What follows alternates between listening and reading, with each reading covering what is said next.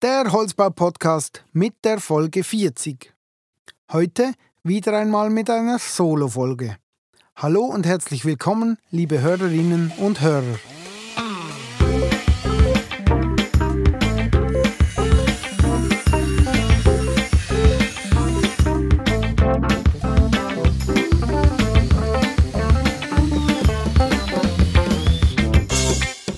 Heute habe ich kein direktes Holzbauthema, sondern ich möchte für einmal über das Mitarbeitergespräch reden.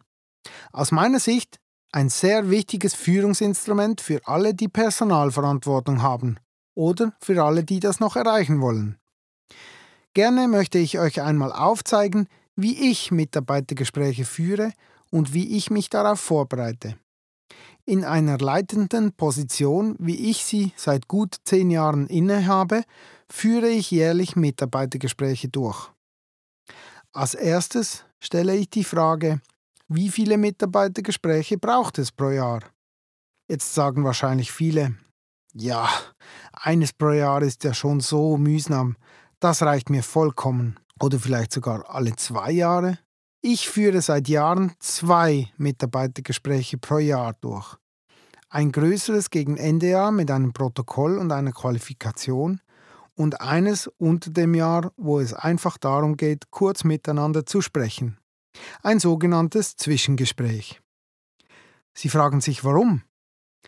Weil ich es wichtig finde. Jetzt kann man sagen, ja, mein Büro ist immer offen. Meine Mitarbeiter dürfen immer kommen, wenn sie etwas haben. Ja, das ist bei mir natürlich auch so. Aber es ist noch einmal etwas anderes, wenn man sich fix eine halbe Stunde oder eine Stunde Zeit nimmt, den Mitarbeitern einen Termin gibt und er sich vorgängig auch dazu ein paar Gedanken machen kann. Ich hatte erst kürzlich diese Gespräche wieder bei mir in der Firma. Meine Leute erhielten von mir folgende Fragen zur Vorbereitung dieses Zwischengesprächs. Erstens, wie geht es dir im Allgemeinen und im Beruf? Zweitens, was sind Sachen, die dich beschäftigen? Und drittens, was wolltest du mir immer schon sagen, hat aber irgendwie nie gepasst? Und die Leute haben sich vorbereitet und hatten auch einiges zu berichten. Was ist das Ziel dieses Zwischengesprächs? Einerseits geht es mir darum zu spüren, wie es den Menschen geht. Und zwar, weil es mir wichtig ist, dass es meinen Mitarbeitern gut geht. Und andererseits ist es mir ein Anliegen mitzubekommen, wenn es Probleme gibt, die sie beschäftigen. Und da rede ich nicht nur vom Geschäftlichen, sondern auch privat. Da kann es doch mal Probleme geben, die einen blockieren, und das möchte ich als Chef erfahren, wenn einer meiner Mitarbeitern oder Mitarbeiterinnen eine Blockade hat. Und warum reicht das nicht, wenn wir das alle zwölf Monate einmal besprechen? Weil das definitiv zu lange ist. In unserer schnelllebigen Zeit geht das Jahr so schnell vorbei. Also finde ich es doch nicht übertrieben, wenn ich mir zweimal im Jahr für den Mitarbeiter eine Stunde Zeit nehme. Oder nicht? Und weißt du, was der Mitarbeiter empfindet, wenn du dir diese Zeit nimmst? Er fühlt sich wertgeschätzt. Und das ist der Punkt. Wir müssen doch zu unseren Mitarbeitern Sorge tragen. Also dann müssen wir sie schätzen. Und das machen wir unter anderem mit Zeit. Ich schenke ihnen meine Zeit. Wir sprechen immer wieder von Fachkräftemangel. Was tun wir denn alles dafür, dass der Mitarbeiter sich bei uns wohlfühlt? Wir sollten uns mit ihm auseinandersetzen und dafür sollten wir Zeit einsetzen. Unsere wertvolle Zeit. Ja, es gibt auch Mitarbeiter, die das weniger nötig haben. Mit denen ist dann so ein Gespräch nach einer halben Stunde beendet und das ist auch okay. Also, ich führe ein Zwischengespräch im Sommer. Wie viele Gespräche sind denn das für mich? Das muss ich ein wenig selber einschätzen. Aktuell habe ich zehn Mitarbeiter. Da führe ich diese Gespräche alle selber durch. Ich denke aber schon auch, dass man sich ab einer Anzahl von zwölf bis fünfzehn unterstellten Leute wahrscheinlich so organisieren sollte, dass man das stufenweise macht. Sprich, nur die direkt Unterstellten. Wie bereite ich mich auf so ein Gespräch vor? Aus meiner Sicht das A und O ist die Vorfreude. Ich, ich persönlich freue mich jeweils drauf. Ich freue mich darauf, mir eine Stunde Zeit für meinen Mitarbeiter zu nehmen. Und ich freue mich darauf, mir ein oder zwei Tage rauszunehmen, nur um Zeit mit meinen Mitarbeitern zu verbringen. Ist das schräg? Ich glaube nicht, oder? Sollte dir das keinen Spaß machen? Da muss ich ehrlich gesagt sagen, würde ich mir Gedanken machen über deine Rolle in der Firma. Vielleicht hast du einen Personalverantwortlichen, der das für dich übernimmt. Aber im Grundsatz bin ich der Überzeugung, als Führungsperson sollte man in erster Linie Menschen mögen und sich auch gerne mit ihnen unterhalten. Was muss ich sonst noch vorbereiten? Ich schaue natürlich kurz im Personaldossier nach, was alles so ansteht. Zum Beispiel schaue ich, wie viele Überstunden der Mitarbeiter hat, wie viele Ferien er genommen hat und wie viele er bereits geplant hat. Was haben wir im letzten Gespräch für Ziele definiert und wo stehen wir da aktuell? Können wir die Ziele bis Ende Jahr noch erreichen oder müssen wir Maßnahmen planen? Es macht doch Sinn, dass ich mit dem Mitarbeiter auch unter dem Jahr über die Ziele spreche und nicht erst dann, wenn es zu spät ist. Oder seinen, seine immensen Überstunden, die er macht, da sollte man doch handeln und darüber sprechen, aber nicht erst nach einem Jahr, wo alles schon vorbei ist, wo er oder sie mit einem Fuß vielleicht bereits beim Mitbewerber ist oder gar in einer Klinik für Burnout-Geschädigte. Weiter wäre es möglich, dass ich aus dem Gespräch heraus spüre, dass er Ende Jahr konkrete Forderungen stellen wird. Ja, das kann man herausfinden. Wie?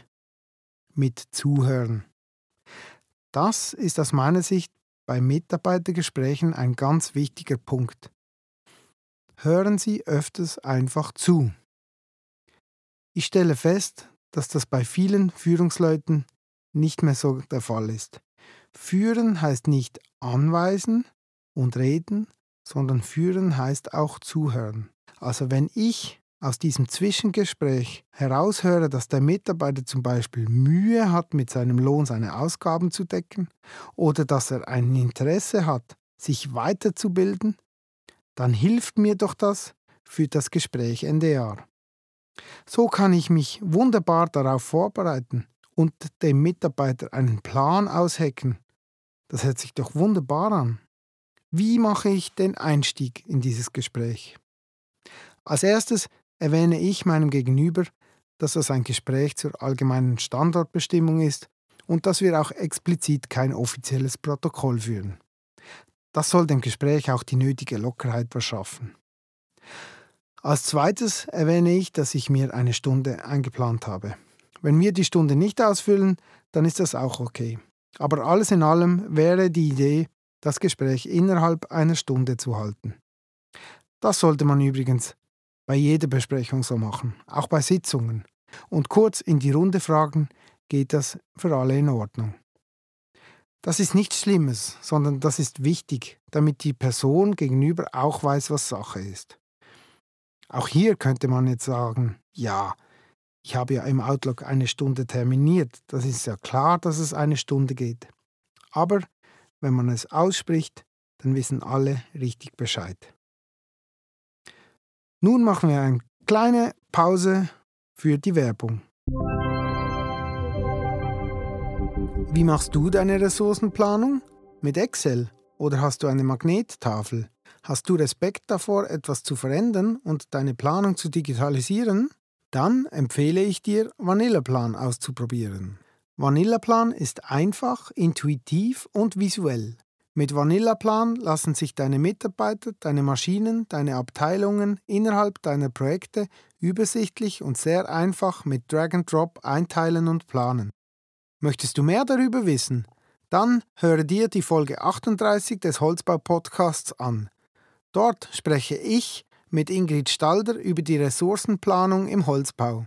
Buche jetzt deinen kostenlosen Probezugang auf w w w punkt vanillaplan punkt c h. Vanillaplan, die Einsatz- und Kapazitätsplanung für eine vorausschauende Planung im Holzbau. So, wir haben das Gespräch vorbereitet. Wir haben den Einstieg ins Gespräch gemacht und jetzt legen wir los. Jetzt kommt die alles entscheidende erste Frage. Wie geht es dir? Wow!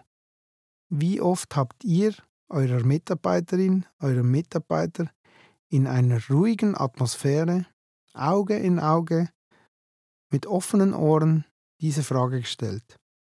Wie geht es dir? Schon etwas komisch, oder? Aber siehe da, die Person öffnet sich in den meisten der Fälle.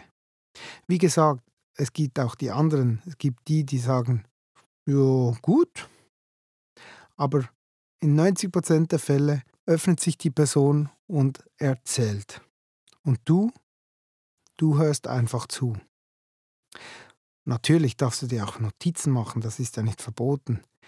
Diese sind einfach vertraulich und kommen nirgends in ein Dossier. Also du hörst zu, notierst dir das eine oder andere. Vielleicht fragst du bei gewissen Sachen kurz nach, aber ich verspreche dir, die ersten zehn Minuten des Gesprächs sind bereits um und du hast deine ganze Vorbereitung noch gar nicht benötigt. Wenn ihr dann das Thema Wohlbefinden abgehakt habt, kannst du nach und nach die nächsten Fragen stellen. Und auch hier wichtig, zuhören. Liebe Hörerinnen und Hörer, liebe Schulungsbesucher, von Verkaufsschulungen, Führungsschulungen, Managementschulungen. Es gibt so viele Möglichkeiten, um Know-how zu erlernen. Das ist auch wichtig und hilft einem auf jeden Fall. Aber ich, ich sage euch eines, extrem wichtig für all diese Themen ist das Zuhören. Und das kommt selten oder nie in diesen Weiterbildungen vor. Ein Beispiel, ein Verkaufsgespräch. Ich frage den Kunden zu Beginn, wie geht es, wie läuft's? Und ich höre ihm einfach zu. Und ich habe es so oft erlebt, dass der Kunde bereits nach dieser ersten Frage seine Bedürfnisse auf den Tisch gelegt hat. Da brauche ich doch meine ganze Vorbereitung auf dieses Gespräch nicht. Da kann ich meine Präsentation schön liegen lassen. Ich muss nur das Geschenk, welches er mir macht, annehmen, indem ich ihm zuhöre und aufschreibe. indem ich ihm zuhöre und aufschreibe. Sorry, das ist ein kleiner Exkurs. Also, wir haben unserer Mitarbeiterin, unserem Mitarbeiter die Fragen nun gestellt. Sie oder er hat alles beantwortet, hat ihr, ihr Herz ausgeschüttet und wir haben zugehört. Dann können wir langsam unsere Vorbereitungsarbeiten hervornehmen. Wir können vielleicht noch kurz über die Situation mit den Überstunden sprechen. Vielleicht haben wir noch das eine oder andere unangenehme Thema, welches wir ansprechen möchten. Da ist dann der Teil, wo wir mehr sprechen und weniger zuhören. Dann kommen wir zum Schluss des Gesprächs. Und da gibt es aus meiner Sicht auch verschiedene wichtige Dinge zu beachten. Gibt es Verbindlichkeiten, die wir miteinander definieren müssen? Gibt es Hausaufgaben, die eine Partei mit auf den Weg nehmen soll? Oder haben wir ein positives Gefühl zum Schluss? Das sind die drei Fragen, die du dir stellen solltest. Du musst diese Fragen nicht direkt so stellen, aber du musst sie für dich auf dem Schirm haben. Zur ersten Frage. Gibt es Verbindlichkeiten, die wir miteinander definieren müssen? Wir haben jetzt ein lockeres Gespräch geführt und trotzdem kann aus so einem Gespräch etwas Verbindliches entstehen. Dann wäre es schlecht, wenn wir das nicht sauber definieren und notieren würden. So kann etwas schnell verloren gehen und das wollen wir verhindern. Ebenfalls bei der zweiten Frage.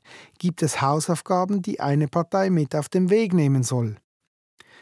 Auch hier in einem lockeren Gespräch können Pendenzen entstehen und diese müssen wir als solches erkennen und zum Schluss definieren und terminieren.